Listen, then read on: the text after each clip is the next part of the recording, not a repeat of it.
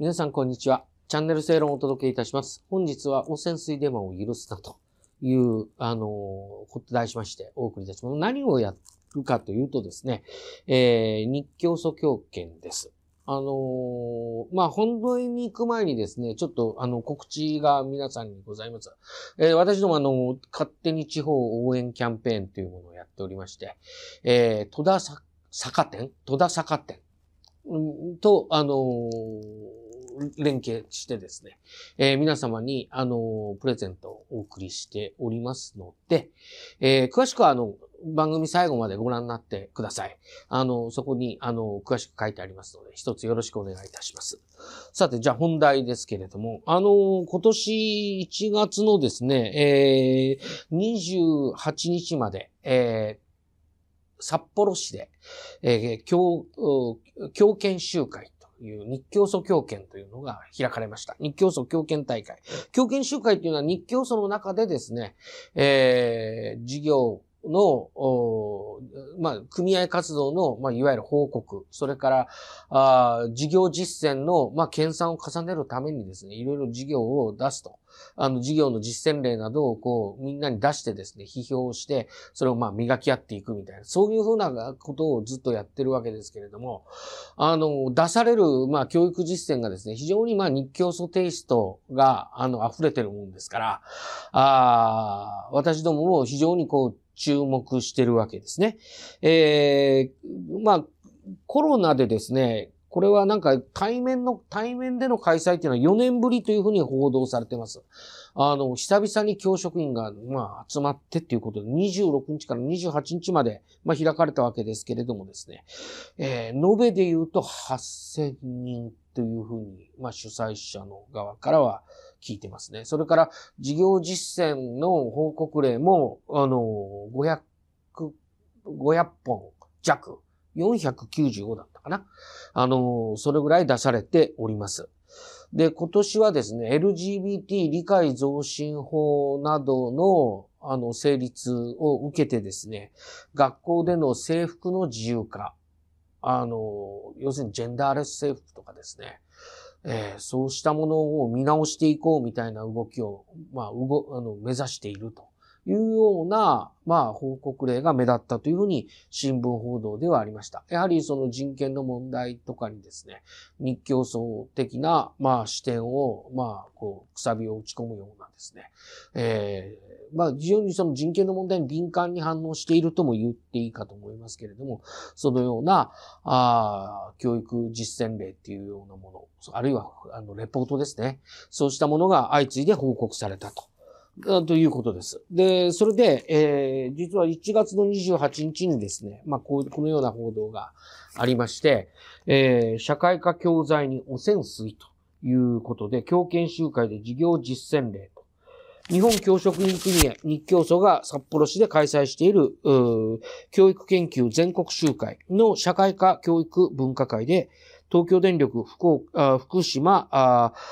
第一原発から放出される処理水を汚染水と表現する教材を使った事業実践例のレポートが発表されたことが27日分かったと。学習指導要領は教員に科学的な観点での事業指導を求めており、えー子供たちに誤解誤解を与えかねない事業の広がりを危惧する声も上がっているという、まあそのようなことです。で、この報道を受けてですね、産経新聞では、えー、市長と題して29日付でですね、えー、汚染水事業、日教組は変更指導をやめようというふうに、警鐘を鳴らしていると。いうことでございます。で、私もその事業実践例っていうのを見ました。これはですね、横浜市内の中学校の先生になるのかな。えーで、日教組の立場としては、横浜市教職員組合社会科教育推進委員会のメンバーということでですね、原子力エネルギーと市民の平和を考える社会科事業、現代社会の課題を意識して、どのように事業を行うかということで、その実践の詳細がですね、あのー書かれてあるわけです。で、まあこれ中学校3年間の指導計画を立ててですね、で、その指導計画なんかも、まあ入ってるわけです。で、原子力発電っていうのは、あの、ご承知な、ご承知の方もいらっしゃるかもしれませんけど、まあ、要するにその、地理的分野でですね、日本の様々な地域というふうな第3部っていうのがあって、第2章で、まあ、日本の地域的特性、日本の資源エネルギーと電力ということで扱うと。まあ、小学生なんかでも、あれだろうな、水力発電とか原子力発電とかグラフを見てどれがどうかとかいうのの、あの、ど、どれが水力発電で、どれが原発でっていう、こう見るとかですね。そんな問題よく、あの、中学受験なんかでも出るかと思いますから、小学校でも教えられると思いますけれども、あの、まあ、電力の概略っていうものをやんなければいけないんですけれどもね、この、この先生の実践っていうのはですね、原子力エネルギーっていうことをを、まあ、かなり拡大解釈してですね、いきなりその、原子力発電と核兵器の教育課程における位置づけというふうに置いてるわけです。で、まあ、こう、こう、核兵器と置くとですね、どうなるかっていうとですね、ありとあらゆるところで、あの、いわゆるその、もちろんチェルノブイリ事故なんかもあるわけですけれども、例えば核兵器と原子力発電を比較してとかですね、えー、それから例えば広島長崎への原爆投下。まあこれはいわゆるその日教層得意の平和事業とかですね、まあそういうものに通じるものですし、アメリカの水爆実験と原水爆禁止運動。まあいわゆるその日教層と非常に親和性の高いあの、団体のですね、えー、情報発信っていうものが入れられていくと。いうことなんです。で、まあこれはその、中学校の中で、まあ、あの、実践をされるわけですけれども、その実践に対してですね、えー、どういう反応があるかということを次にお話ししたいと思います。はい。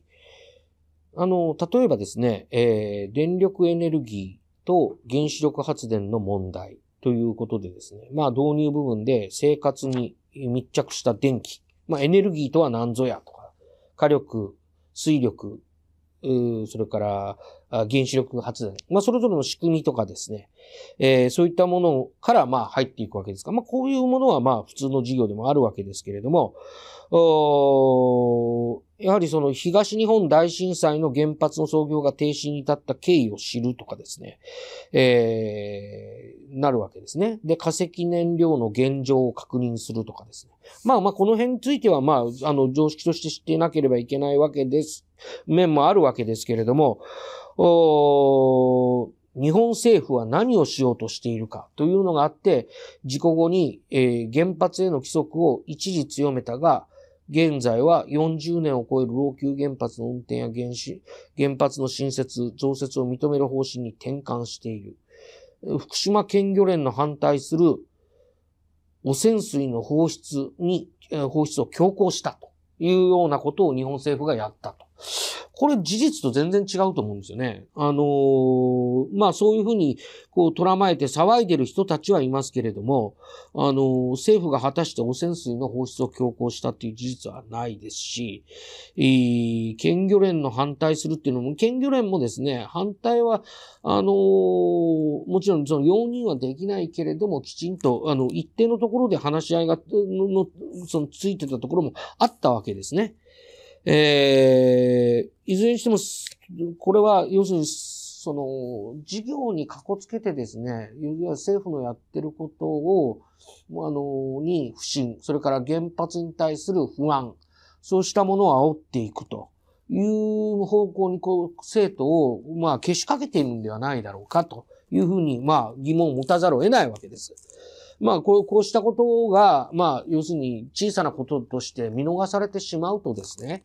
あの、こういうことを不用意に使うと。汚染水っていうのはですね。で、まあ実はその汚染水という言い方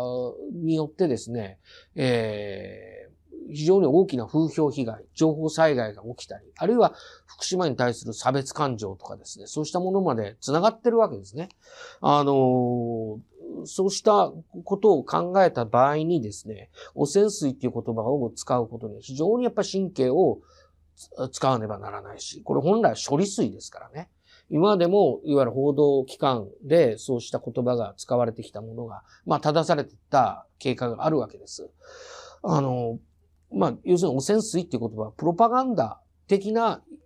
文言であるということですよね。それが学校の授業を通じて、まあ、拡散していくということに対して、我々はもっとやっぱりこう、厳しい目というか、敏感な目線でですね、あの、処して、対していかなければいけないんじゃないかというふうに私は思います。えー、まあ、その他にもですね、日教組教圏ではですね、裸足の弦を使った事業とかですね。話の弦っていうのは昔のそのかつてのその左の方々が盛んにやってた、いわゆるプロパガンダ満載のですね。で、しかもそれはその原爆が落とされたことも含めて、すべて日本政府が悪いっていう、いわゆるその、そうしたですね、アメリカも憎いけど日本も悪いみたいなことであったり、要するに、その、そうした方向に考えを持っていけるために、まあ、日教祖の平和教育ではですね、あの、長年使われてきた、あの、教育素材です。それ、それを、まあ、これ非常に僕は教育的配慮に欠けるものだと思いますので、あの、が、まあ彼らはそうしたものを使い続けていると。で、今年も裸足の弦を使った、あで、強制連行ということを、まあ子供たちに教えるという、まあ、史実としては誤りなんですけれども、そうしたものを、教育実践としてですね。で、それは要するに日教祖推奨の、まあ、形でですね、お墨付きを与えるような形で発表するっていうのは、まあ、どう見ても、やはりこう疑問があると言わざるを得ないっていうところです。まあ、日教祖の活動についてはですね、私ども長年、まあ、ずっと、まあ、見てきたわけですけれども、今後も、まあ、引き続き見ていかなければいけないと。そういうふうな思いを強くした次第でございます。本日はここまでにさせていただきます。昭和20年8月、戦争終結。インドネシアにおいて、自らの意志で、進んで現地に残留した日本兵がいた。アジアを解放する。再びオランダの植民地にしてはいけない。との信念からインドネシア独立戦争に身を投じた日本兵たち。戦後史開封。インドネシアに残った日本兵。概要欄のリンクまたはポッドキャストアプリで検索を。